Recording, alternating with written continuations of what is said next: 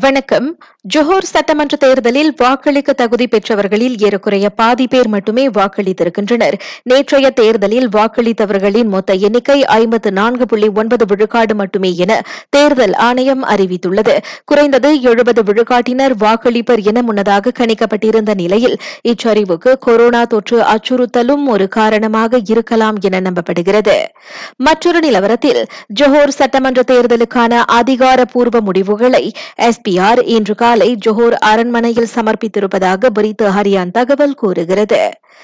இவ்வேளையில் ஜோஹரில் மூன்றில் இரண்டு பங்கு பெரும்பான்மையுடன் தேசிய முன்னணி ஆட்சி அமைக்கிறது ஐம்பத்தாறு சட்டமன்ற தொகுதிகளில் பரிசான் நாற்பது தொகுதிகளை வென்றுள்ளது.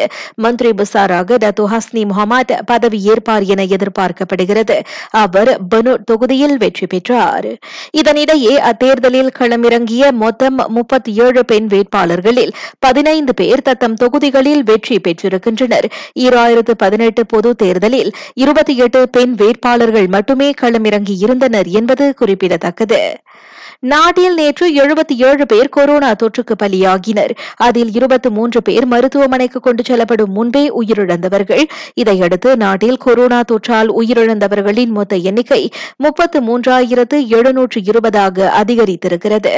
புதிதாக இருபத்தாறாயிரத்து இருநூற்று ஐம்பது பேருக்கு அத்தொற்று பீடித்திருப்பதாக சுகாதார அமைச்சின் தகவல் காட்டுகிறது. நேற்று இருபத்தைந்தாயிரத்திற்கும் அதிகமானோர் அத்தொற்றில் இருந்து மீண்டு வந்தனர்.